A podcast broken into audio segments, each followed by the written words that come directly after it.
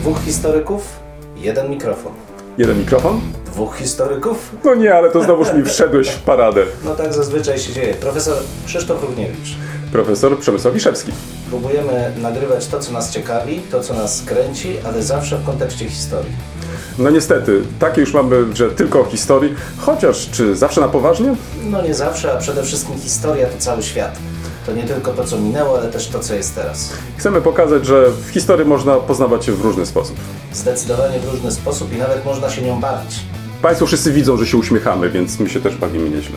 Bardzo dobrze. Dwóch Liczymy historyków, jeden mikrofon. Jeden mikrofon? Dwóch historyków. Widziałem przed chwilą, że kolega się taplał w słoneczku. Oj, jak pięknie było na ławeczce, bo Państwo nie wiedzą, ale przed instytucją kolegi są piękne ławeczki na Dodrom, można usiąść i Tak, to poczytać. prawda. W- Jeszcze do niedawna był taki wstrętny parking. Później dzięki inicjatywie mieszkańców udało się ten parking zlikwidować. Powstał piękny skwerek. I na pewno kierowcy się cieszą, bo dzięki temu mogą gdzieś tak kontemplować z okien samochodów ten piękny skwerek. Ale mówiąc poważnie, ja też to bardzo doceniam. No ale dlaczego tak wyśmiewasz tutaj tą Nie, inicjatywę nie, społeczną? nie. Ja uważam, że lepiej mieć przed y, oknami Tak skwerek niż y, parking i oprócz tego wysłuchiwać się co rusz y, utyskiwań takiego czy innego kierowcy, który Został potrafi- zablokowany. Tak, albo nie potrafi zaparkować, bo przecież i takie Tak, sceny. nie, nie, nie, absolutnie, zgadzam się w pełni. Świadkami takich scen byliśmy. Tak. Mm, To teraz tak, zanim może przejdziemy do kolejnych części naszego podcastu, to, to zadam tobie pytanie. Czy ty w ogóle cokolwiek rozumiesz z tego sporu o Karola Maja? Bo, bo ja muszę ci powiedzieć, w ostatnich dniach e, przeczytałem kilka różnych e, wypowiedzi. Ja szczerze mówiąc nie bardzo wiem, o co osobom wy, po prostu wypowiadającym e, chodzi. Czy to nie jest... Są jeszcze wakacje, no, szuka się jakichś tematów zastępczych. Czy to nie jest ta, taka w, no, przysłowiowa, przysłowiowa chyba, tak? E, taka burza w szklance w, mm, Wody. wody, tak? Wiesz co, ja mam mieszane uczucia, bo z jednej strony absolutnie uważam, że usunięcie lektur. e, Nie, no nie lubię, no, no nie, nie powinno się tak robić. To jest pewien kontekst historyczny, w którym te powieści powstawały. E, I No jeśli, myślę, że chyba nie musimy nikomu Tak. przedstawiać książek Karola Maja, Maja. tak. I jeśli byśmy od tego zaczęli, to, to tak jak kiedy nawet rozmawialiśmy, no to jeśli kogoś razi to, że pewne grupy społeczne, etniczne są przedstawiane nie tak, jak dzisiaj należałoby, zgodnie ze współczesnymi normami, jakie się w różnych grupach zresztą też akcentuje, no to trzeba zacząć od wyczyszczenia w zasadzie całej historii literatury, bo gdzie okiem nie spojrzysz, tam masz coś, co jest politycznie niepoprawne. Ja już nie mówię nawet o, o wszystkich księgach religijnych, które są wybitnie niepoprawne Biblii powinniśmy politycznie. chyba zacząć, oczy- prawda? Tak, Biblia, tak, Koran, no tak, tak. ojej, wszystko w zasadzie. Mm, Ale nawet w literaturze pięknej, no, gdzie nie spojrzysz, to znajdziesz coś, co jest absolutnie przerażające. M- Mm. Możesz sobie wziąć Robinsona Crusoe i powiedzieć, ale ten piętaszek, przecież to jest skandaliczna sytuacja. Jak można tak przedstawiać No, lokalnych ale mieszkańców? daleko też nie musimy szukać e, Sienkiewicza w pustyni O, puszczy. no to już jest w ogóle tragedia. No, Cała ta dyskusja, która się Tak. przetoczyła w ostatnich tygodniach. Krótko mówiąc, wydaje mi się, że trochę e, współczesnym brakuje wiedzy historycznej i świadomości tego, czym jest ten kontekst, Hmm. Kontekst, historyczny. kontekst, tak, no kontekst, byliśmy prekursorami. Wróciła, tak, tak. wróciła. No. Więc, więc wiesz, jakby rozumiem to w ten sposób, że tak jak doprowadzono do zmiany funkcjonowania e, pojęcia murzyn, negr i tak dalej, Mm, to tak teraz rozpoczęto taką batalię w imieniu em, mieszkańców e, Ameryk, obu Ameryk, ale w, wydaje mi się, że to, to idzie w złą stronę. To znaczy, my z jednej strony absolutnie dobrze, że zaczynamy być wyczuleni na tych, którzy no, przegrali w pewnym sensie w jakimś momencie historycznym, ale nie może to polegać na czyszczeniu kultury. Czym innym jest upominanie się o kontekst historyczny, a czym innym destrukcja e, kultury. No tak, tutaj do, pojawia się jeszcze kolejna sprawa. Mianowicie coś takiego, co się nazywa political correctness e, i co wypada, co nie wypada e, powiedzieć, lub też e, w jakim kontekście możemy to czy tamto Tak. e, wymienić. Ja boję się, że to nam za chwilę zacznie wiązać po raz kolejny ręce Mhm. e, i zamiast powiedzieć coś więcej na temat e, genezy powstania takich czy innych rzeczy, Tak zastanowić się, jak umieścić w epoce to Mhm. czy tamto, po prostu, żeby lepiej zrozumieć też te epoki, bo Mhm. mm, z tym wiąże się jeszcze inna rzecz, tak przynajmniej mi się wydaje, bo to, czy Karol May był tam, nazwijmy to tak umownie, na dzikim zachodzie, czy też nie był, to już e, zostawiam to. Dla mnie ciekawszą e, rzeczą jest ten fenomen Karola Maja i jego książek, Mhm. bo myślę, że o, niech ktoś może podniesie rękę, jeśli jest inaczej. Um, czy ktokolwiek nie miał w rękach y, książek Karola Maja? Ja myślę, że każdy z nas mniej lub bardziej um, zaczytywał się e, w tych książkach. Ja jeszcze pamiętam czasy, kiedy wręcz e, um, wyrywało się te książki z rąk, ponieważ e, w latach 80. trudno je było em, już nie mówię zakupić, bo, bo, bo o kupieniu to, to właściwie nie było nawet mowy, ale, ale żeby je pożyczyć i przeczytać. A w chwili, kiedy się już czytało, to się czytało o innym świecie, czytało się o innych sprawach. Em, I teraz po wielu dziesiątkach lat mm, spojrzenie jeszcze raz na te same książki wydaje mi się jak najbardziej uzasadnione, ale czy za szybko nie wyciągamy pochopnych wniosków? To znaczy, czy, tak jak wspomniałeś, naszymi współczesnymi oczyma mm, za bardzo nie przesadzamy. To znaczy, z jednej strony, będąc uwrażliwiony na taki czy inny temat, y, mm, no, postępujemy historycznie. To znaczy, em, gdyby dzisiaj taki autor pisał na taki czy inny temat, to być może faktycznie mm, budziłoby to nasz sprzeciw, ale czy możemy to faktycznie mm, mm, w taki podobny sposób traktować e, autorów e, historycznych? No, mam duże z tym e, jednak problemy. Wydaje mi się, że to jest jakieś wielkie nieporozumienie. Ale właśnie a propos jeszcze tego wiązania rąk, uważam, że tutaj to jest też nie, niedobra op- jakaś e, em, opcja, czy też niedobre rozwiązanie, ponieważ e, tak naprawdę nie będziemy za chwilę mogli o tym rozmawiać, dyskutować spokojnie i z jakimś tam dystansem. Ja uważam, że to też nie jest e, dobry znak. I to też nie powinno się w jakiś sposób ograniczać do nas, do historyków, ale e, są to w końcu tematy, które budzą spore zainteresowanie społeczne. No i jednak taka wolna debata, pozbawiona uprzedzeń, stereotypów, no jest tutaj e, podstawą jakiejkolwiek rozmowy. Natomiast ograniczanie tej rozmowy, tej debaty uważam za nieporozumienie. No wiesz, to to jest konsekwencja cancel culture, to o czym już wielokrotnie rozmawialiśmy. I z jednej strony fajnie, bo ci młodzi ludzie, czy młodzi czasami w wieku 30-40 lat, dają sygnały, co w tej kulturze jest dziwne, zastanawiające, co, nad czym my czasami powinniśmy reflektować, ale tak jak zawsze upominamy się o kontekst historyczny, tak i teraz trzeba to wyraźnie podkreślić, że nie da się wygumkować z kultury czegoś, a potem mówić, że, że ma się wolność. To nie jest wolność, to jest po prostu wygumkowanie z kultury całego jej dorobku. I tak płynnie przeszliśmy do w, w, w właściwej części naszej rozmowy, em, czyli nowinki, staroinki. Tak jest. No i proszę Państwa, bo to nie powiedzieliśmy w naszej, w, na, w naszej części rozpędzającej e, podcast, kolega wędrował po Czechach. I ja, żeby zrobić mu przyjemność, dzisiaj mam wątek czeski, a nawet kilka wątków czeskich. Ach, I proszę Państwa, ponieważ kolega też no, w jakimś sensie dotykał gwałtownej strony czeskiej kultury czy czeskiej historii, bo wędrował po e, dawnym kraju sudeckim. E, trochę o gwałtownych Czechach przygotowałem e, nowinek Karolinek, też z kontekstem niemieckim między innymi. nowinek Karolinek. Trochę tak. E, Brzetysław, książę czeski, w pewnym momencie miał wziąć za żonę Judytę z rodu Babenbergów. Był nieślubnym synem Oldrzycha, poprzedniego władcy, co powodowało do duże komplikacje, no bo jak nieślubny syn ma wziąć za żonę, e, zresztą z dynastii Przemyślidów, XI wiek, słabo e, kojarzonej jako, jako jakoś, jakaś dobra partia, ma wziąć za żonę Judytę. Babenbergom na tym zależało, zorganizowano taką hmm, sytuację dość dziwną, mianowicie przebywająca w klasztorze Judyta no, miała ukazać się w, wspomnianemu już y, y, Brzetysławowi. I co się stało? I tutaj kronikarz czeski Kosmas. Szczęściem był przypadkiem dzień świąteczny i oto tysiącem próśb pożądana panna Judyta wychodzi z klasztoru ze swoimi rówieśnicami, aby dzwonić na środku kościoła, tak jak zwykle były czynić delikatne dziewczątka. Gdy ją ujrzał najodważniejszy napastnik, czyli książę Brzetysław, z radości nie zastanawiając się nad swoim czynem, jak wilk, który wypada z ukrycia i porywa owieczkę i świadomy czynu swego z ogonem podwiniętym pod siebie ucieka, szukając dalszej kryjówki, taki łów, porwawszy pannę, ucieka.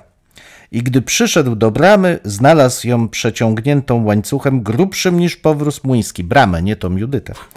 I zamkniętą drogę wyjścia znalazł.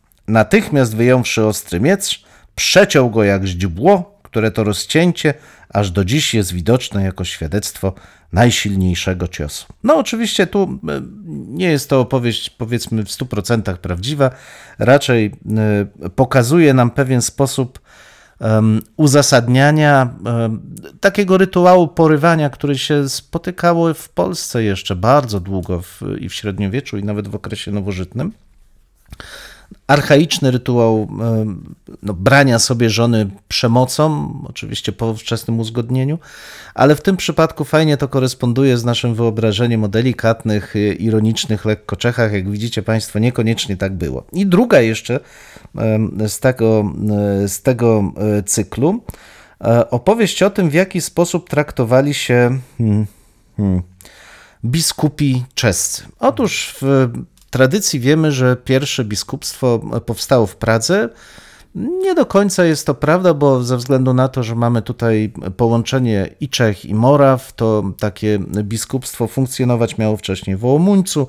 Ono przez pewien czas przepadło, potem zostało kolejny raz odtworzone. I jeden z książąt, którego brat był biskupem praskim, Jaromir, um, postanowił, żeby zmniejszyć tą władzę Jaromira, swojego brata, bo bracia przez Przemyślidów byli zawsze traktowali podejrzliwie i słusznie, zazwyczaj się buntowali. Postanowił e, powołać na nowo e, biskupstwo Wołomuńcu, obsadził je tymże e, biskupem. Jaromir nie odebrał tego zbyt dobrze, biskup praski, i spotkawszy biskupa Ołomunieckiego, no potraktował go dość, dość powiedziałbym wnikliwie. Zapomniawszy o świętym urzędzie, zapomniawszy o braterstwie, w sensie między biskupami, niepamiętny ludzkości, jak lampart porywa zajączka albo lew jagniątko, taków wściekły gość obiema rękoma za włosy brata swego biskupa wysoko podniósł i rzucił jak snopem na posadzkę.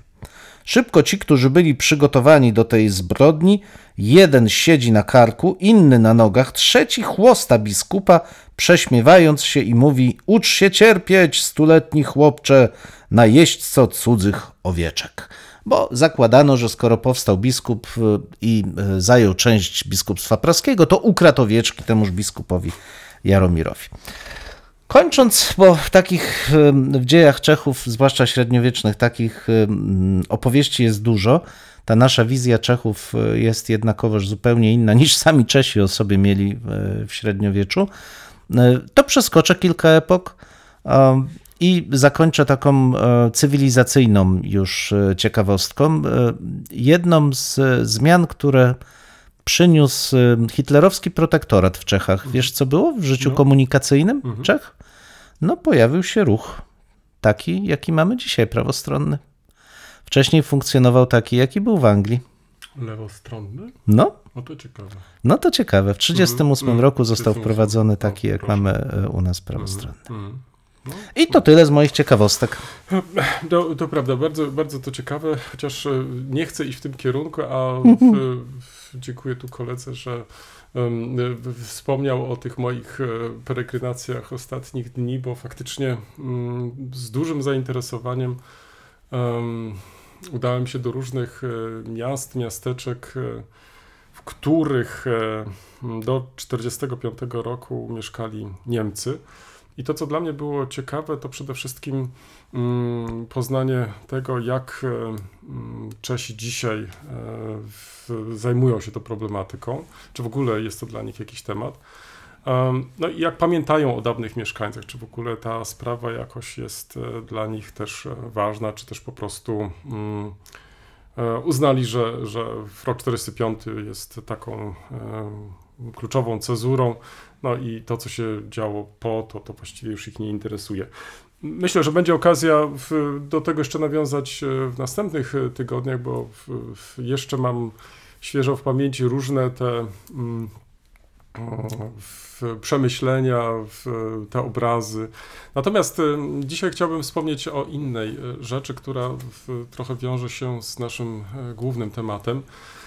Mianowicie mm, na koniec e, tej naszej e, podróży, bo e, byłem wraz z jednym z kolegów, z specjalistów od dziejów Czech, ale także i w mm, relacji polsko-czeskich, co oczywiście dla mnie było w, w, nie ukrywam, bardzo, bardzo ważne, bo, bo na problematyce czeskiej nie znam się tak za bardzo. I tutaj stąd też ta mm, może uwaga generalna, zanim powiem o tej mojej nowince, starowince, że mm, na temat y, oporu w, w Czechach czy w protektoracie czeskim Czechów, e, Czech i Moraw e, podczas II wojny światowej muszę przyznać, że wiem niewiele. To znaczy są jakieś tam, jakieś tam podstawowe nazwiska, może jakieś tam daty, ale, ale generalnie e, jaki to był e,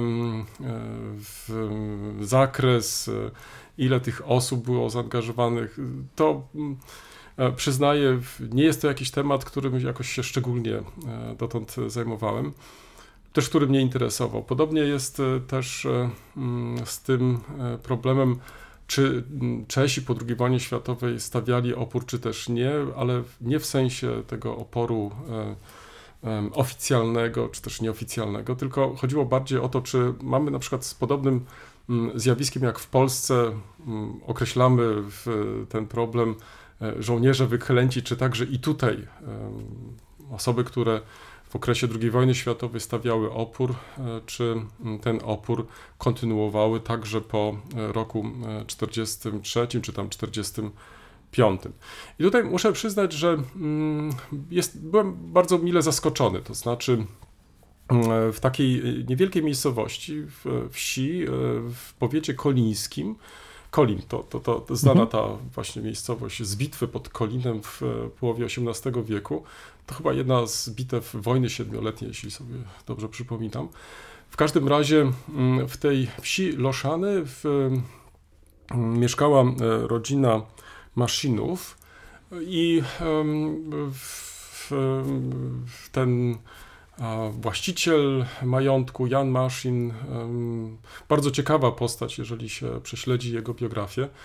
E, Powstaniec, e, dalej e, I wojny światowej, później żołnierz okresu Republiki, następnie mm, jedna z czołowych postaci ruchu oporu. E, został ostatecznie w 1941 roku, jak sobie dobrze przypominam, aresztowany, a w 1942 roku e, stracony. Miał e, także e, dwóch e, synów. E, I ci synowie po II wojnie światowej faktycznie e, nie złożyli broni, tylko tak jak e, zresztą ojciec wezwał ich e, w ostatnim liście napisanym jeszcze w więzieniu przed e, egzekucją, żeby mm, walczyli z każdym totalitaryzmem. Em, No i tutaj e, muszę przyznać, że zaczyna się bardzo ciekawa historia, która wydaje się, że powinna być chyba w Polsce e, bardziej spopularyzowana, bo to pokazuje też, mm, że także i w, u naszego południowego sąsiada e, stawiano opór i, i w, ten przypadek jest bardzo charakterystyczny. Otóż na początku lat 50. e, bracia ci postanowili przebić się do Berlina Zachodniego. No i teraz zaczyna się taka historia, właściwie, która do dzisiaj budzi spore kontrowersje, ponieważ uciekając e, przed e, mm, służbami specjalnymi Czechosłowacji w kierunku Berlina Zachodniego, po drodze zabili kilku funk- funkcjonariuszy, zarówno czechosłowackich, jak i enerdowskich. No i do dzisiaj budzi to o tyle kontrowersję, że nie jest to sprawą taką oczywistą, czy y, mogli to zrobić, czy są bohaterami, czy też nie. Ostatecznie obu tym braciom udaje się przebić do Berlina Zachodniego, później emigrują do Stanów Zjednoczonych, wstępują do wojska amerykańskiego, chcą y, w, mm, w, przygotować się do powrotu do Czechosłowacji w momencie, kiedy już to będzie możliwe. W, marzeniem ich jest, ażeby u boku Stanów Zjednoczonych to zrobić, czyli ta, ta, też pojawia się ta cała taka, taka Mhm. historia powrotu na białym koniu, to tylko tak rzucam hasłowo. Ale co jest ciekawe, otóż w tych e, e, Loszanach e, otwarto teraz muzeum, czyli w tej wsi, w tej miejscowości otwarto nowoczesne muzeum, które jest poświęcone historii tej rodziny. Nadano temu bardzo taki uroczysty wymiar. Był nawet premier Czech przy otwarciu Petr Fiala.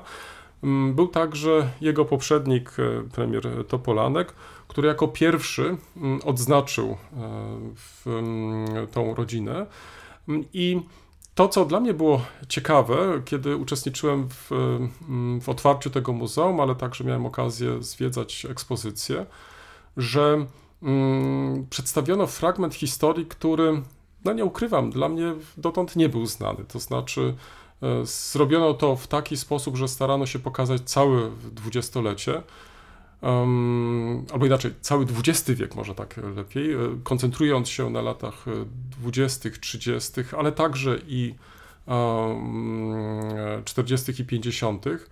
Um, I moje wrażenie było takie, kiedy w, w, oglądałem te pomieszczenia, że te wystawy tak naprawdę w, dzisiaj mają już pewien taki standard, to znaczy y, to prawda, być może niektórzy mogą być y, zawiedzeni, że to jest taka wystawa tradycyjna, za gablotami i tak dalej, ale jest sporo też y, mm, takich rozwiązań multimedialnych, które mm, jakoś tak pozwalają, ażeby mm, mm, będąc zachęconym przedstawieniem takiej czy innej historii, poznawać tą historię w sposób pogłębiony. I tak na przykład, kiedy obserwowałem, zwłaszcza młodych ludzi, którzy byli na tym otwarciu, w pierwszym pomieszczeniu, gdzie można wysłuchać relacji świadków, gdzie można em, poznać galerię zdjęć związanych z historią tej rodziny. To wydawało mi się, że mm, słuchano to z dużym zainteresowaniem i to było takim bardzo dobrym prologiem em, do obejrzenia e, następnej sali, która już była faktycznie zrobiona w sposób taki bardzo tradycyjny, z gablotami i można było w tych gablotach więcej dowiedzieć się na temat tejże właśnie rodziny. To przypomina mi trochę e, inną rzecz. Przed wielu, wielu laty z kolegami e, w, mm, przygotowaliśmy taką publikację, która była poświęcona oporowi opozycji w krajach środkowo-wschodniej. E, I książka ta chyba mm, wtedy, przed laty, przeszła trochę bez echa. Musiałbym jeszcze raz do niej zajrzeć e, i sprawdzić, e, na ile mm, ten problem istnienia oporu opozycji po 1945 roku, nie tego zorganizowanego, tylko tego spontanicznego, udało nam się wtedy zasygnalizować. Pewnie, gdybyśmy jeszcze raz zajęli się tym tematem, to na pewno byśmy zwrócili uwagę także i na to nowe muzeum. No, jestem bardzo ciekaw, jak się to muzeum będzie e, rozwijać, e, czy bo miejscowość ta nie leży może na głównych szlakach. e, Z Pragi to jest chyba około 100 kilometrów, z Polski to też jakbyśmy jechali, to jest około 70 kilometrów. W każdym razie trzeba się kierować na Kolin i później z Kolina to już jest kilka kilometrów. Przepiękny krajobraz. e, Tak więc em, mm, myślę, że, że, że warto rozpropagować. A to, że Polacy tam trafiają, to się mogłem o tym przekonać, kiedy zwiedziłem sobie samą wieś, bo mnie też interesowała e, historia tej właśnie bitwy pod Kolinem i okazuje się, że zachowały się tam e, tablice mm, upamiętniające poległych podczas e, tej bitwy. Poza tym mm, jest e, przy wjeździe do tej wsi przepiękna kapliczka, gdzie umieszczono różne takie mm, malunki związane z historią właśnie e, tej, tej bitwy. Polecam wszystkim, bo ona faktycznie jest warta tego, żeby się zatrzymać i ją sobie dokładnie obejrzeć. em, spotkałem grupę rowerzystów. Jak się okazało, z Polski. Byłem kompletnie zaskoczony. To jest tak, człowiek jedzie na jakąś imprezę czeską, e, jest wielkie otwarcie z pompą, jest premier, jest sporo aut em, i okazuje się, że nie może być po prostu anonimowy, że, że za chwilę wypadną nasi rodacy, co jest bardzo miłe oczywiście, ale tutaj nie spodziewałem się tego. Ale co było dla mnie y, w- też takie interesujące, nie przyjechali do tej miejscowości, jak się okazało, żeby uczestniczyć w otwarciu tego muzeum, nie mieli zielonego pojęcia, tylko po prostu em, zwiodła ich e, okolica i te górzyste, pagórkowate e, tereny, w, gdzie można świetnie po prostu uprawiać. Mm, To takie kolarstwo górskie chyba, jeśli się to tak e, dobrze nazywa. No w każdym razie e, nasi rodacy tam też e, docierają, więc może w przyszłości zachęceni chociażby tym, że mm, obok tego, że można poznawać walory turystyczne czy tam geograficzne e, tego e, terenu, to może warto też e, obejrzeć sobie chociażby to muzeum, no, robiąc krótką po prostu przerwę. A przy okazji, nie wiem, czy piłeś kiedykolwiek piwo karkonoskie albo karkonosza. Oj nie. No widzisz, i to właśnie w tej wsi Luszany możesz na koniec, to tylko dodam, proszę. zajść do, w, w gospody i tam się napić em, piwa e, karkonosza. Tak, tak, chyba to tak jest właśnie.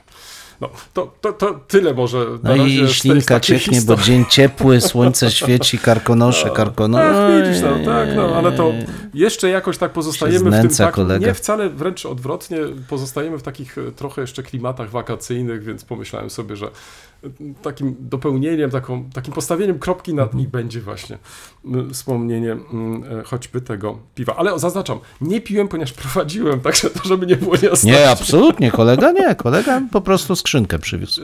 Ja tylko o tym wspominam. O, teraz myślę, że możemy spokojnie przejść do lektur. E, Miałeś cokolwiek, e, miałeś w ogóle czas, żeby cokolwiek przeczytać?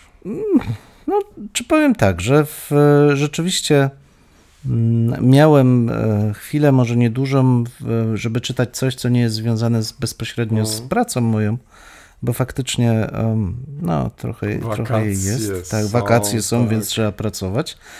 Ale y, specjalnie dla ciebie wybrałem tutaj y, książkę, którą od dłuższego czasu e, kartkuję, no bo to ciężko powiedzieć, że w, w równym stopniu całą em, em, przeczytałem. Powiem zaraz dlaczego. Petr Jokeś, em, autor w, w sumie nam znany także dlatego, że pracował na naszym uniwersytecie przez dobrych kilka, jeśli nie kilkanaście lat w Instytucie Filologii e, Słowiańskiej. Teraz pracuje na Uniwersytecie e, Jagiellońskim i opublikował w, chyba w ubiegłym roku tą książkę. Jeszcze tylko szybko, e, szybko sprawdzę. No tak, no to by wyglądało. Nie, nawet w 2020, tak. Już dwa lata prawie ma książka. E, Czesi przewodnik po historii narodu i państwa. Gruba książka, ponad 500 stron. Rzeczywiście jest to rodzaj takiej e, syntezy w dziejów Czech. Nie jest to mm, jednak historia w takim sensie, w jakim my e, znamy te monografie dotyczące dziejów e, poszczególnych, e, poszczególnych państw. Zresztą sam tytuł Czesi, a nie Czechy wskazuje na nieco inne jej ujęcie.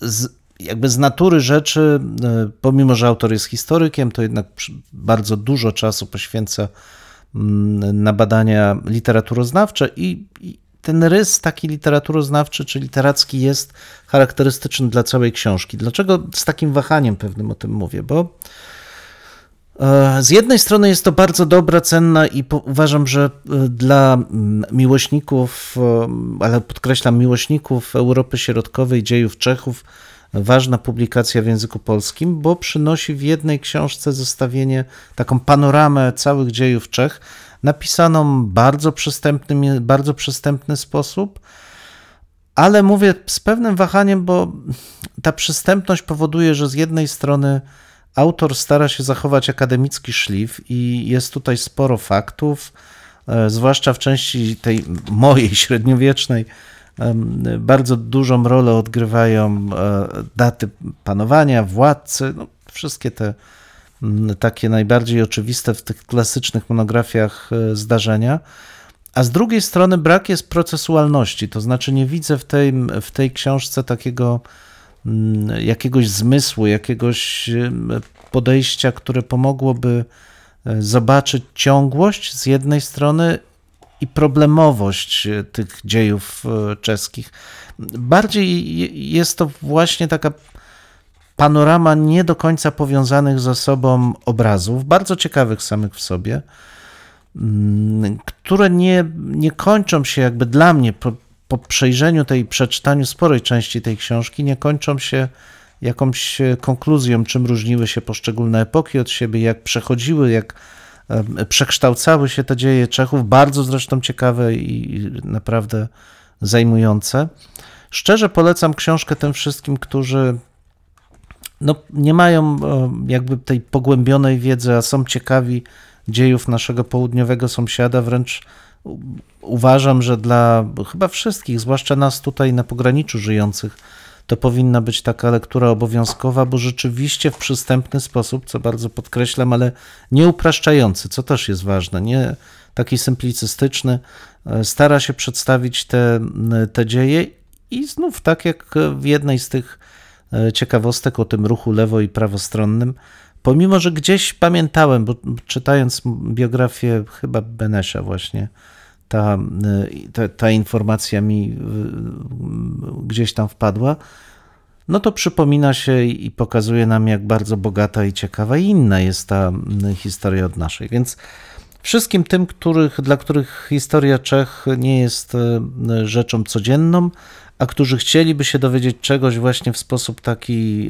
szeroki, poznać może epoki, z którymi niekoniecznie są za pan brat szczerze, polecam ale z tym zastrzeżeniem, że no, jest to książka, od której można coś zacząć, ale nie jest to książka, która tematy y, wyczerpuje. Tym niemniej, jeszcze raz, ostatnie już powiem, dla tych, którzy chcieliby zacząć swój romans z historią Czech, uważam lektura obowiązkowa. E, Możesz podać wydawnictwo?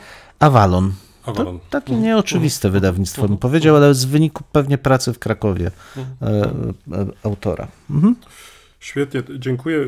W- ogóle to jestem bardzo, bym powiedział tak, mm, zaszczycony, że, że kolega tak wybrał taki leitmotiv e, czeski i, i- to tak stara się tutaj e, tak e, dozować te informacje o tych Czechach.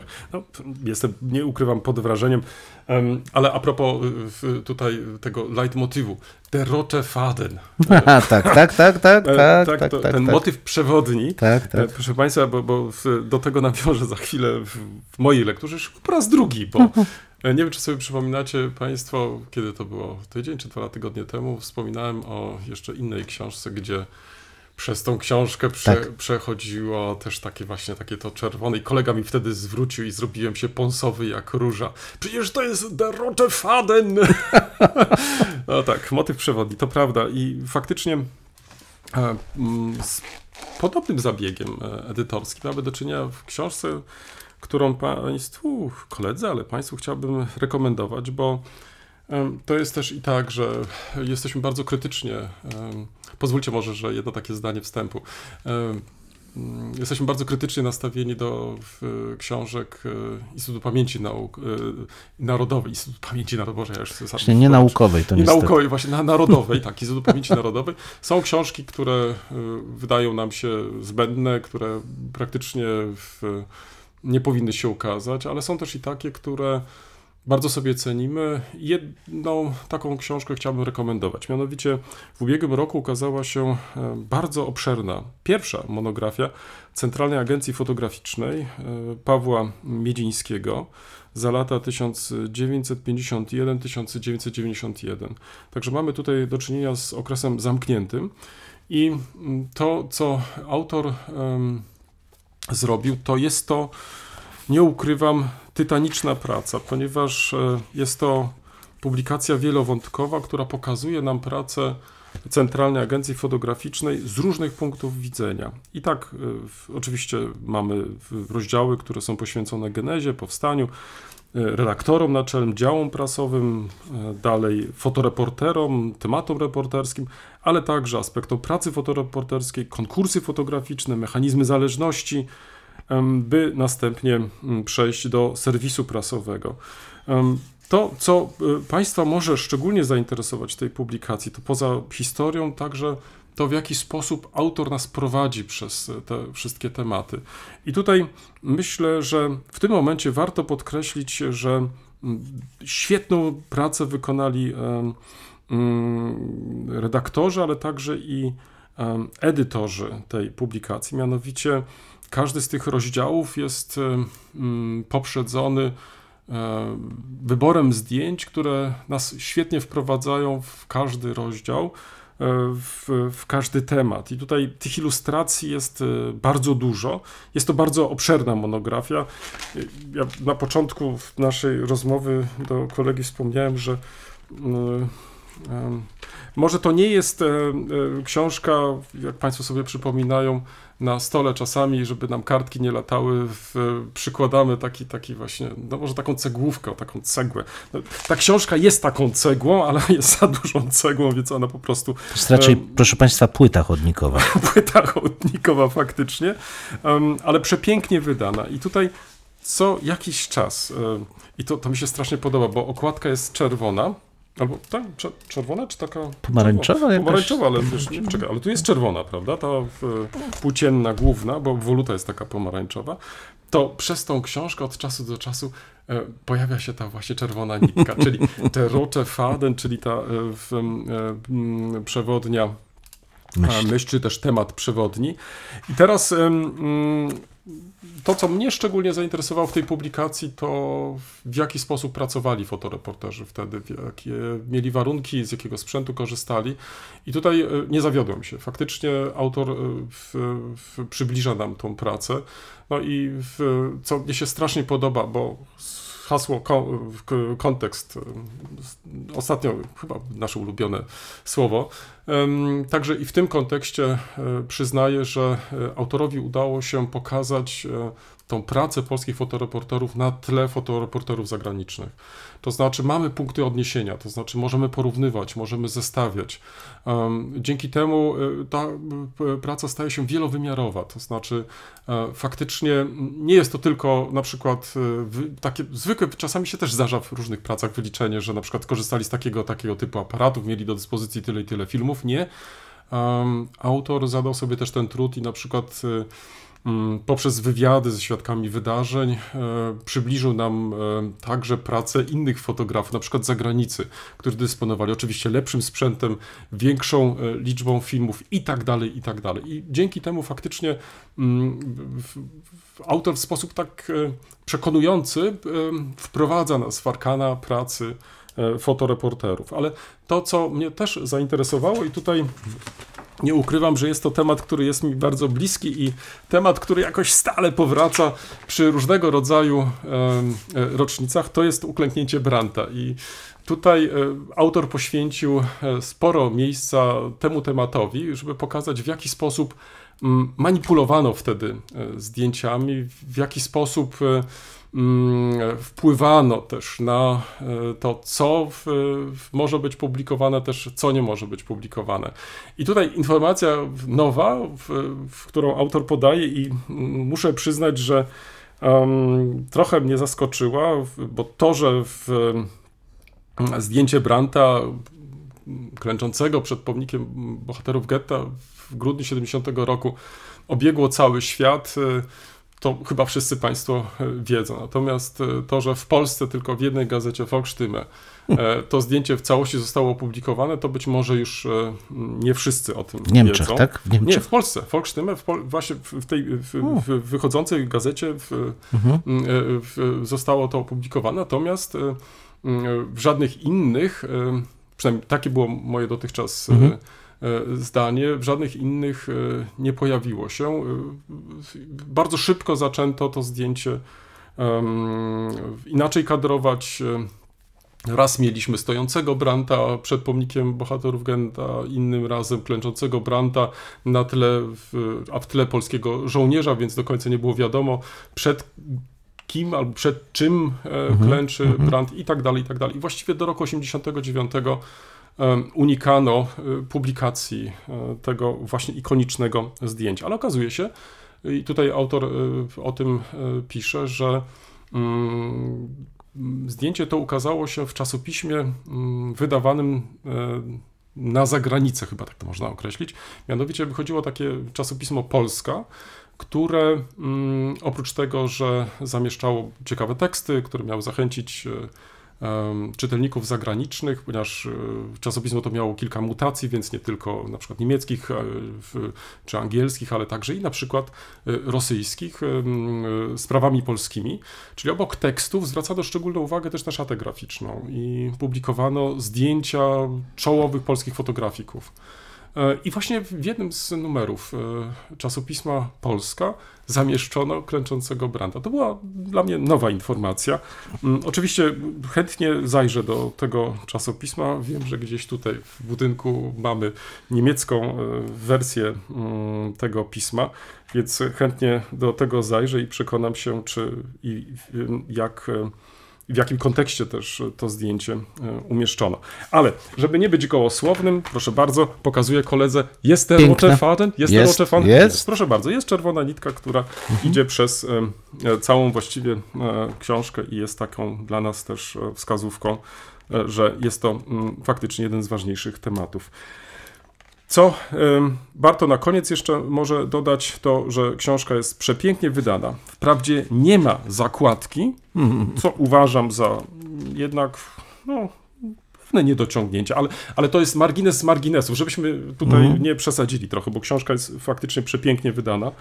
Zdjęcia, które e, autor wybrał do publikacji są e, nieoklepane, są też zdjęcia z e, materiałów esbeckich, e, co dodaje jeszcze em, jest tą wartością, myślę, dodaną też tej, tej, tej publikacji, ale coś, co chyba zainteresuje też nie tylko historyków, ale także być może osoby zainteresowane, są także obszerne biogramy w poszczególnych fotografów, co myślę jest też ważnym uzupełnieniem tej książki, tej publikacji.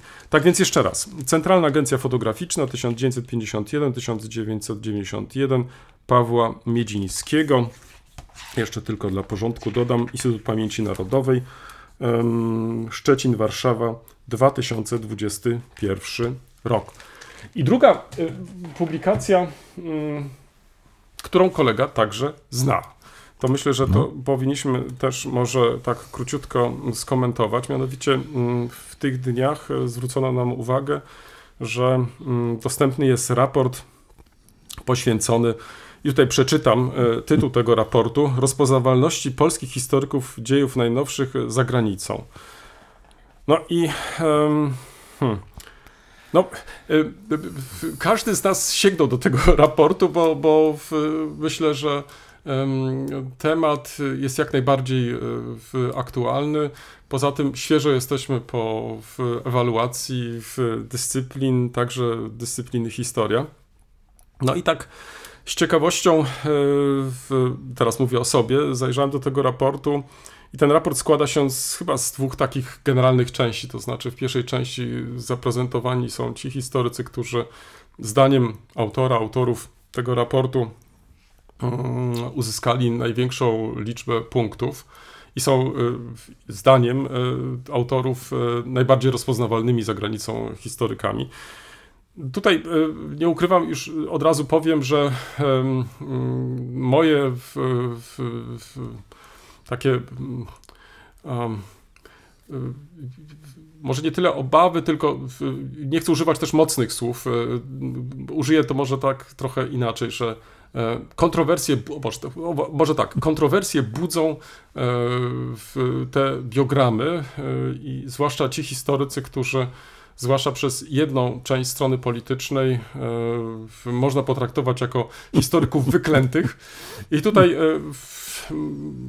czego mi zabrakło, to jednak mimo wszystko takiego pewnego dystansu, to znaczy informacje często są, w przypadku tych e, historyków, e, często są nieaktualne, często powielane, różne zarzuty sprzed wielu lat, nie są one w żaden sposób sprawdzane. Mimo, że mamy do czynienia e, z czołowymi historykami polskimi, którzy są e, w, rozpoznawalni za granicą, w, przykładowo w Niemczech, e, to w tej publikacji, tutaj w tych biogramach tego ja po prostu nie odnajduję i to nie ukrywam jest rozczarowujące. Mm.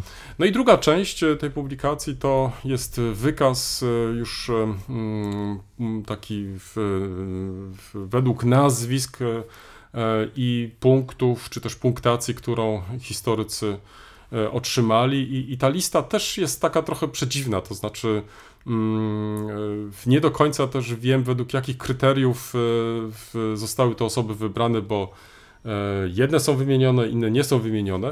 I jako taka trzecia uwaga e, z mojej strony to wymieniono też historyków, którzy już nie żyją.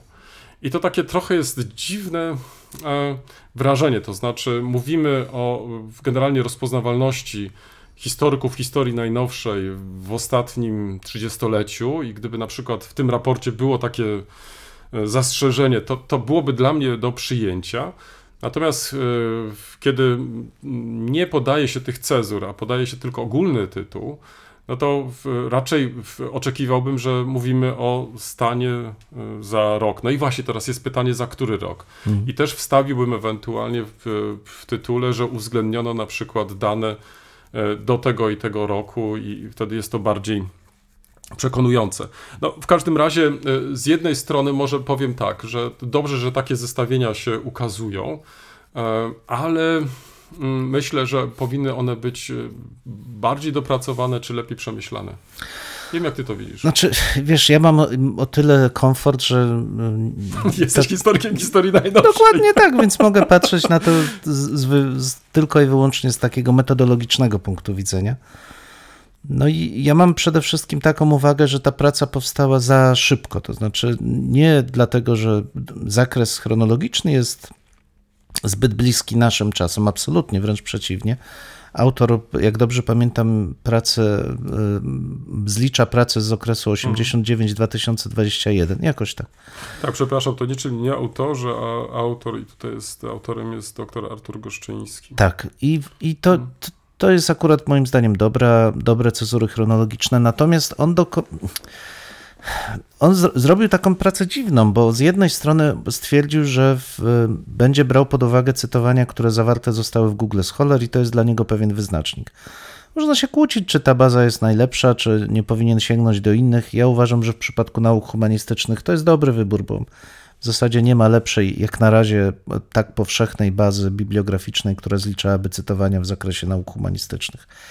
Tyle tylko, że on podjął też decyzję o hmm, odrzuceniu części cytowań. To znaczy, wskazuje w pewnym momencie, że, że, Google Scholar, i to jest prawda, automatycznie zlicza te, te cytowania, gdzie zalicza do cytowań m.in. recenzje prac autora N, jako cytowanie autora N na równi z cytowaniem jego prac właściwych. On odrzuca, jak rozumiem, bo to nie jest wyraźnie powiedziane, ale odrzuca właśnie tego typu publikacje, które są cytowaniem tylko recenzji, czy pojawiają się jako, jako recenzje. Natomiast, aha, i także te, gdzie pojawia się cytowanie pracy w tytule z błędem, traktuje jako rzecz, którą należy odrzucić. Wydaje mi się, że to nie jest jedyne kryterium, bo ta różnica między faktycznym, faktyczną liczbą cytowań a przyjętą przez autora czasami jest zastanawiająca, bo autorzy, którzy mają po dwieście kilkadziesiąt cytowań, u niego figurują jako osoby, które mają po kilkadziesiąt cytowań, więc nie sądzę, żeby to, tu doszło do aż tak głębokiego zdublowania czy, czy przyjęcia, w wyniku przyjęcia tych kryteriów. Natomiast co interesujące, autor nie dokonał weryfikacji pod kątem, który sam wskazuje i uważam, że jest kluczowy. Znaczy, on sam zwrócił uwagę, że bardzo duża liczba cytowań tych autorów przez niego analizowanych to są cytowania ich, ich własnych kolegów w publikacjach wydanych w Polsce. nawet niekoniecznie w, za granicą. To są publikacje czasami w języku polskim, czasami w języku obcym, ale jeszcze raz podkreślmy, autorów polskich. Czyli polscy autorzy cytują polskich autorów, co być może tłumaczy tak wysoką liczbę przyjętych przez autora cytowań niektórych e, historyków. Moim zdaniem wcale nie do końca rozpoznawalnych szeroko za granicą. No i teraz pytanie, właśnie jaki, jaką wartość ma takie zestawienie? Jeżeli ma to być zestawienie rozpoznawalności za granicą naszych e, koleżanek i kolegów, uważam, że to w ogóle mija się z celem. E, bo ten raport metodologicznie jest sporządzony źle, według nieprzejrzystych kryteriów i efekt, który otrzymujemy, to w zasadzie zestawienie wybiórczo przyjętej liczby cytowań w bazie Google Scholar. Tylko tyle. To nie jest absolutnie zestawienie określające widzialność historyków za granicą, bo gdyby tak było, to należałoby wziąć pod uwagę wyłącznie cytowania, które po pierwsze bądź ukazały się za granicą, bądź są cytowaniami w pracach autorów zagranicznych za granicą. I wtedy rzeczywiście takie podwójne kryterium pozwalałoby nam zobaczyć, jaka ta widzialność Jakaś realna tak. jest, tak, bo to, że nawet nasi autorzy wydając za granicą czytują swoich, cytują swoich kolegów, to wcale nie oznacza, że te cytowania zostaną dostrzeżone przez czytelnika zagranicznego, a jeszcze mniej, jeśli książka w języku angielskim ukazuje się w Polsce i zawiera liczne cytowania kolegów i koleżanek e, polskich. To, to nic nie znaczy. Google Scholar maszynowo wyłapie oczywiście te cytowania, tak jak ponieważ no takie jest założenie, że on maszynowo wyłapuje publikacje, które ukazują się z dostępem w internecie, ale to wcale nie oznacza, że one są recypowane e, za granicą. Więc podsumowując, ciekawy pomysł, rzeczywiście z tego typu analizami warto byłoby się zmierzyć, bo one pokazują siłę oddziaływania naszych środowisk na formowanie się pewnych e, opinii o naszym kraju za granicą, ale ta próba jest obarczona tyloma błędami, że można ją potraktować właśnie jako próbę, ale taką, którą należy naprawdę głęboko przepracować. Tak, no, myślę, że tutaj jesteśmy zgodni, jeśli chodzi o konkluzję, że y, um, takie pomysły, takie, takie przedsięwzięcia są warte jak na pewno jak najbardziej uwagi. Natomiast już um, opracowanie tych kryteriów powinno być bardziej Mhm. przejrzyste i um, no i przede wszystkim dla osób, które, w, których to dotyczy, w, Mhm. powinno to też być w miarę zrozumiałe, to znaczy, żeby nie budziło tyle wątpliwości. No i też e, sam e, fakt opracowania e, tych, e, tej czołówki historyków, którzy zdaniem autora mają najwięcej cytowań, uważam też za bardzo ciekawe, ale także i w tym przypadku e, życzyłbym sobie, żeby sobie zadać więcej po prostu trudu. To znaczy, żeby jednak e, mm, e, zaktualizować e, pewne e, dane, a przede wszystkim mm, być może, i tutaj kto wie, czy pewnym rozwiązaniem nie byłoby, przeprowadzenie też wywiadów, e, w, które by pozwoliły trochę mm, skonfrontować, zwłaszcza to negatywne zdanie o pracy mm, naszych koleżanek i kolegów w przeszłości, ze stanem faktycznym, to znaczy, czy to nie jest e, też pewna zawiść, czy to też nie jest, bo przecież ona także i w naszym zawodzie przecież nie jest Mhm. e, niczym nowym, e, czy też e, pewna rywalizacja i tak dalej, no, żeby były to jednak e, niepodważalne e, wyniki, no to musimy także i, także i, i takie elementy uwzględniać. Tak, zresztą- tak mi się wydaje. Trzeba cały czas pamiętać, że biblio, ta taka metoda bibliometryczna jest o tyle właściwa, o ile ta metodologia opracowania jest właściwa. I jeżeli weźmiemy pod uwagę tylko te nagie cytowania, nie eliminując polskich publikacji, no to w przypadku historii najnowszej mamy nadreprezentację tych, którzy publikują w Instytucie Pamięci Narodowej, bo siłą rzeczy te książki, ukazując się w języku obcym, będąc w publicznym dostępie, one będą ważyć na liczbie e, cytowań, bo one wprowadzają cytowania i no nie, nie muszę nikogo przekonywać, że publikacje IPN-u nie zawsze są publikacjami um, w pełni obiektywnymi, spełniającymi te kryteria, jakie powinniśmy e, odnosić do historii. No i nie są też w żadnym wypadku, one nie reprezentują widzialności polskich historyków za granicą. Wiesz, ale teraz przyszedł mi do głowy taki pomysł, jak y, o tym Mhm. wspomniałeś. Czy znasz może jakieś takie opracowanie? Może to byłoby zadanie dla któregoś Mhm. y, z doktorantów, może doktorów. Przygotowanie takiego zestawienia publikacji obcojęzycznych Instytutu Pamięci Narodowych i wyjaśnienia, w jakich okolicznościach te publikacje się ukazały.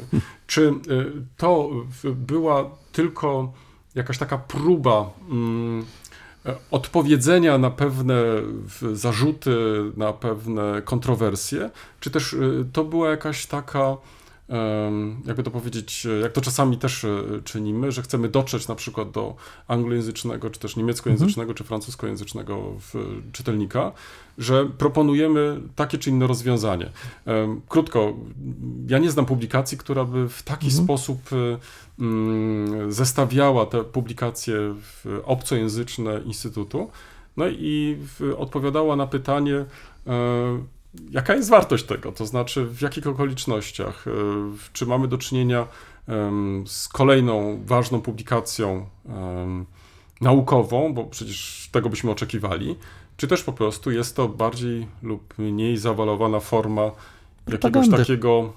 No, użyłeś tego określenia propagandy, ja bym Propagandy, no. może inaczej wpisywania się w politykę historyczną obecnie obowiązującą. Może Instytut Pamięci Narodowej jest y, jednostką, której zadaniem statutowym jest przedstawianie polskiego punktu widzenia i tego nie unikniemy. Ja bym powiedział, że ciekawe byłoby też sprawdzenie, a ileż to historyków zagranicznych za granicą cytuje publikacje IPN-u jako źródła wiedzy, a nie źródła nastawienia politycznego Tak. jakichś tam kręgów. To jest dopiero ciekawe jest, pytanie. tak, No. masz rację, ale to być może faktycznie zadanie dla tych osób, które dysponują może trochę więcej. Tak, dokładnie e, tak. To e, zwłaszcza z mojej strony my, to Tak, niż my.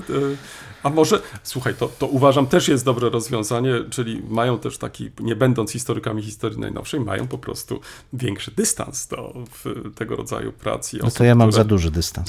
no dobrze. To tylko przypomnę mm, już tak dla mm, porządku. Jest to raport e, wydany przez e, Fundację imienia Janusza Kurtyki pod tytułem Rozpoznawalność polskich historyków dziejów najnowszych e, za granicą. Em, Autorem tego raportu jest dr Artur Goszczyński. Um, I co, ładnie przechodzimy w ten sposób do pytania o uniwersalność, czyli tak, e, myślę, że to jest ten nasz dzisiejszy Rocze Faden, tak? tak, tak. czyli ta myśl przewodnia. Pozwól, że tak wejdę ci w- chamsko w, słowo. I jeden A proszę, temat. nie- proszę tutaj jeden nie, nie temat kpić z hamów. Nie, nie, nie, w żadnym wypadku. No właśnie. mm, Ludowa historia Polski tak, tu stoi. Tak, tak. To, to, to widzisz. I tu pojawia się to spętanie i ten political correctness, dobrze u kolegi. Ale ja sobie, nie, nie, ja sobie z tym poradzę. Ja Dobrze. sobie z tym poradzę. Proszę radzić. Em, O, jed, no, o jednej rzeczy nie wspomniałem, kiedy um, relacjonowałem moje, moje wrażenia z e, otwarcia w, w muzeum um, poświęconego e, w czeskiej rodzinie Maszynów. Mm, Mianowicie, że mm, wystawa, e, którą miałem okazję obejrzeć e, i informacje, które nam przekazano wtedy, e, były tylko po czesku. To znaczy, że em, miałem, czy też odniosłem wrażenie, mm, że jest to temat dla mnie nie ulegało żadnej wątpliwości. Ważny dla Czechów, jeśli chodzi o historię, także jeśli chodzi o okres II wojny światowej, czy bezpośrednio po wojnie. Tak jak wspomniałem, też to zastrzeżenie, które e, w, wypowiedziałem, że nie znam się za bardzo na tem, tutaj na, na oporze opozycji e, okresu wojny, czy też po zajęciu m, Czechosłowacji przez, przez Niemcy. Um, moja wiedza to, to, to jest typowa wiedza podręcznikowa, żeby umieścić też e, w jakimś szerszym kontekście e, te informacje. Ale to, co zobaczyłem, to odniosłem wrażenie, że dla Czechów jest to po prostu rzecz ważna. To znaczy, że poprzez obecność premiera, poprzez e, innych polityków, także przedstawicieli różnych instytucji, także czeskiego IPN-u i tak dalej, i tak dalej, że otwierając to muzeum, e, w, o- osiągnięto pewien, pewien cel e, i teraz e, dla Czechów jest sprawą ważną rozpropagować ten właśnie temat. Ale właśnie zrobiono to w taki sposób, że dla mnie jako, użyję tego określenia brzydkiego, obcokrajowca, no, ta część historii narodowej jakoś e, nie była przekonująca. To znaczy, miałem więcej pytań niż, niż odpowiedzi. I język tutaj odgrywa kluczową rolę. Gdyby przynajmniej była ta wystawa dostępna w, w obu językach, e, po polsku i na przykład po angielsku.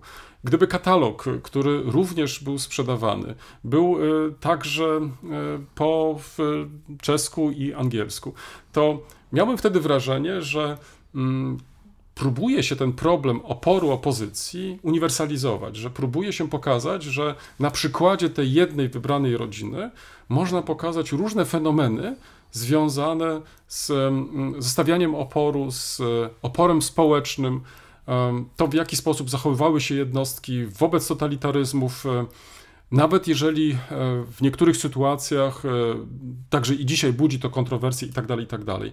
Czyli tutaj chodzi mi o tą uniwersalizację e, pewnych tematów i teraz tak, czy mm, są jakieś tematy, które no, są tylko charakterystyczne dla, dla danego narodu, czy też raczej historię powinniśmy traktować od samego początku szerzej, to znaczy zajmować się pewnymi fenomenami, które także są charakterystyczne dla naszego narodu, ale wpisują się w jakiś taki ogólny, ogólny temat i ogólny sposób postrzegania. Hmm. To bardzo ciekawe pytanie, no bo ja w zasadzie od, od lat y, tak, taki spór gdzieś tam toczę z tymi wszystkimi, którzy e, podnoszą, że nikt nie interesuje się tą częścią historii, którą oni akurat się zajmują, więc dlaczego mamy się zmuszać do publikowania w językach obcych?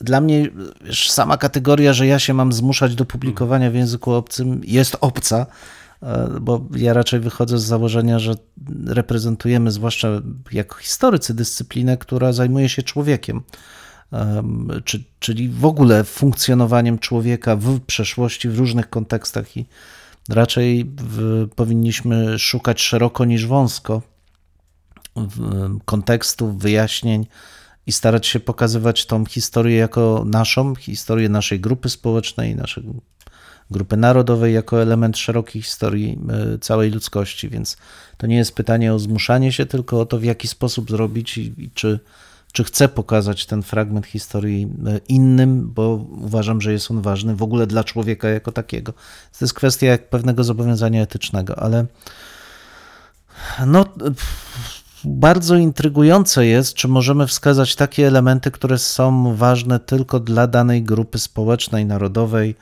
i w zasadzie nie powinniśmy się w ogóle trudzić, żeby mm, udostępnić ten fragment innym. Wiesz, ja, jako, ponieważ zajmuję się jednocześnie historią regionalną i lokalną, to nie jeden raz takie pytanie sam sobie zadawałem, na ile pisanie o historii Śląska e, jest rzeczywiście uzasadnione w językach obcych, czy to znajduje czytelników, bo, bo też trzeba się liczyć z tym, że rzeczywiście czytelnicy, którzy raczej szukają informacji o centrach kulturowych, centrach własnej kultury, e, kontekstach własnej kultury, patrzą na te historie dla nich peryferyjne jako stratę czasu. I e, warto się liczyć z tym i mieć tego świadomość, że nawet jeśli przygotowujemy coś dla tych, którzy przychodzą z zewnątrz, to oni mogą przychodzić rzadko.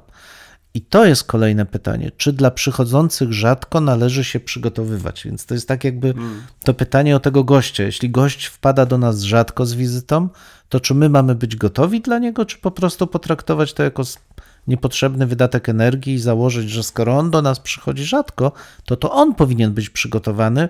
Pamiętasz, to są te częste Tak, zarzuty. tak. Jak chcą się dowiedzieć czegoś o historii Polski, się to niech, no właśnie, to niech się nauczą polskiego, języka tak. polskiego. Niech poznają polską literaturę. Więc to jest chyba też kwestia pewnego e, nastawienia, czy to ja, czy to mi zależy, czy to ja chciałbym, żeby ta część mojej historii, mojego domu była w, otwarta dla innych, bo uważam, że powinienem pokazać, co jest ciekawego u mnie, co udało mi się zrobić w tym moim domu, czy też odwrotnie, to, to inni powinni być ciekawi mnie, bo ja jestem tak istotny, że pff, a jak nie są ciekawi, to tym gorzej dla nich, bo ja się będę świetnie czuł w swoim domu. Ja reprezentuję raczej to pierwsze podejście, to znaczy uważam, że powinniśmy się dzielić, że z tego dzielenia wynikają tylko dobre rzeczy, że nawet jeżeli to zainteresowanie zewnętrzne jest niewielkie, no, no to zarówno dla mnie jest lepiej, jeśli ja jestem gotowy się dzielić tą swoją historią, jak i dla tych ludzi z zewnątrz jest dużo lepiej, jeśli oni otrzymają jakiekolwiek informacje, bo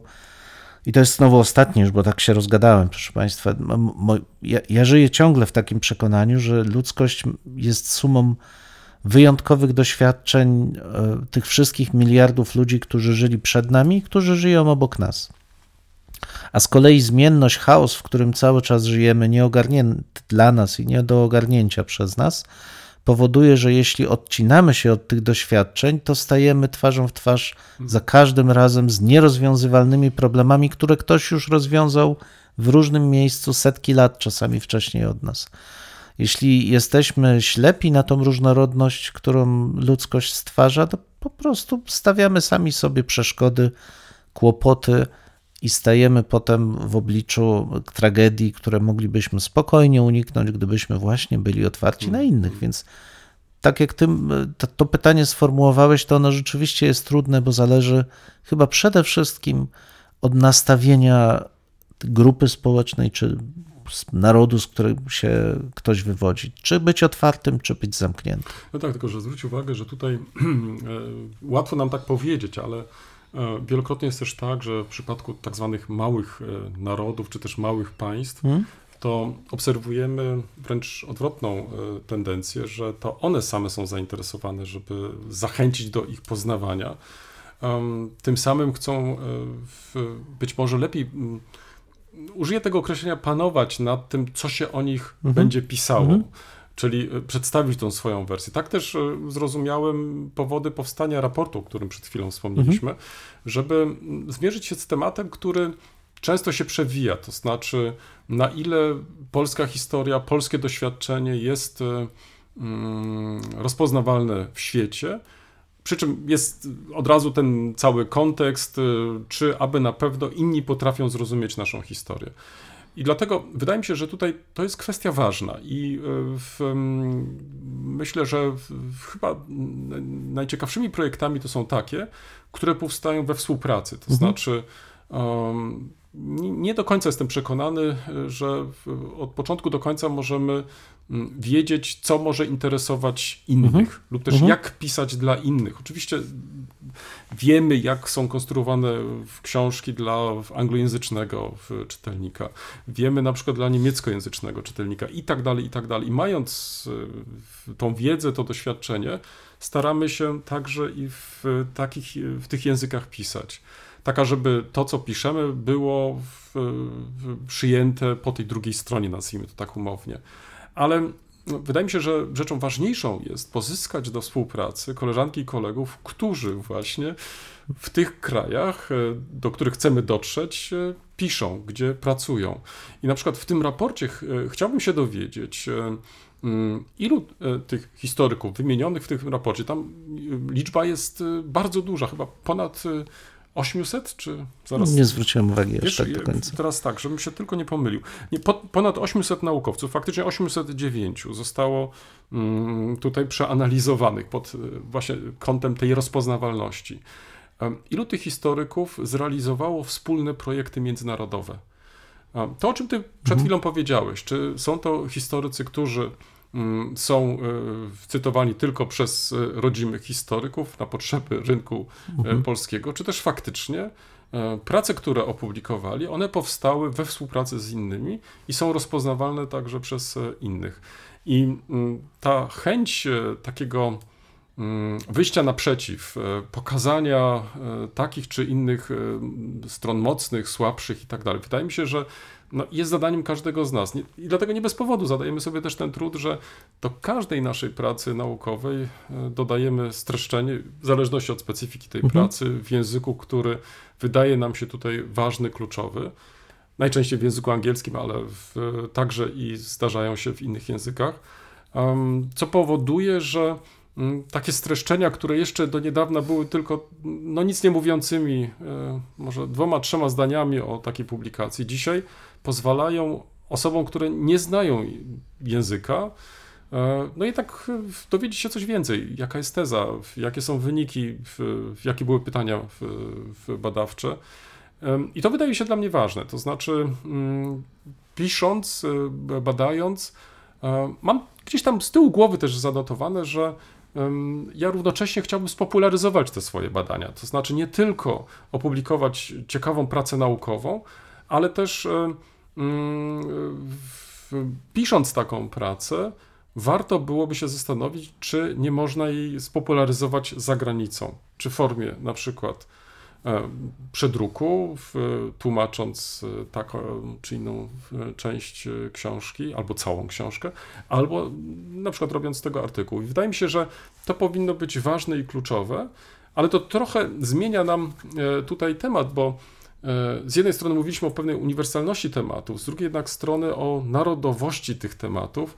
I teraz, czy wszystkie tematy mogą być uniwersalne? Ja bym się upierał, że tak, e, jeżeli chcemy pokazać ten szerszy kontekst, który jest o wiele trudniejszy do, do realizacji niż tylko pisanie na tematy narodowe. Mhm. Czy wiesz, to są jakby dwa zagadnienia, bo jeden to jest ten narzędziowy, czyli t- t- w jaki sposób sprawić, żeby te mm, historie narodowe, lokalne, regionalne stawały się dostępne i były dostrzegane na zewnątrz. To nie jest takie proste, bo ja, musimy wszyscy, czy powinniśmy wszyscy zdawać sobie sprawę, że żyjemy w, jednak w w świecie informacyjnym, gdzie pewne mody historiograficzne, pewne zainteresowanie określonymi tematami e, jest zmienne i nie należy z tego powodu jakoś rwać sobie włosów z głowy, bo to jest zupełnie normalna rzecz w komunikacji naukowej, że zainteresowanie skupia się na określonych tematach, one się zmieniają i czy się ktoś wstrzeli w ten temat, czy nie, to też jest kwestia mm, e, pewnego wyboru, ale też pewnej losowości niezależnej od nas. Ale pytanie e, niezależne od tego, czy historia ma charakter uniwersalny, czy może mieć charakter lokalny, taki właśnie narodowy, regionalny, jakkolwiek byśmy go sobie tam nie zdefiniowali, jest niezmiernie istotne, ale też chyba wymaga pewnej kontekstualizacji. To znaczy, historię Właśnie, historia czy historię? Historia rozpada się na historię dla użytkowników, dla poszczególnych odbiorców, istotne. I tak jak mamy historię powszechną, narodową, regionalną, lokalną, to czy coś, będąc historią lokalną, przestaje być historią uniwersalną? Ja uważam, że nie. To znaczy, że należy pisać tak historie te regionalne czy lokalne, aby miały one ten uniwersalny potencjał, bo to dalej jest historia ludzkości. Tyle tylko, że ujęta z perspektywy innej grupy społecznej, dla innego odbiorcy, dla innej przestrzeni geograficznej.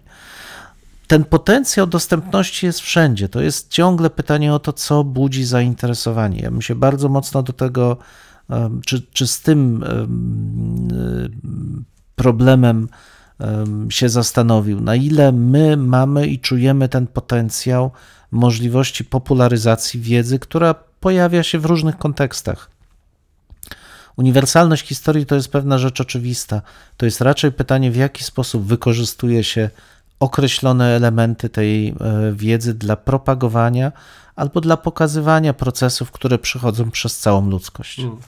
Tu się z, z Tobą zgodzę i wracając jeszcze do y, tego muzeum w, w Loszanach, y, y, no jest jednak w, w pewna jaskółka, być może faktycznie mamy do czynienia dopiero z otwarciem i nie wszystkiego można oczekiwać. Y, Jedna z tych sal już ma opisy w języku angielskim, być może w przyszłości Będą dostępne także katalogi, być może Mhm. także guidy, które pozwolą w osobom, które no, w końcu nie znają tak dobrze mm, historii Czech w pierwszej połowie XX wieku.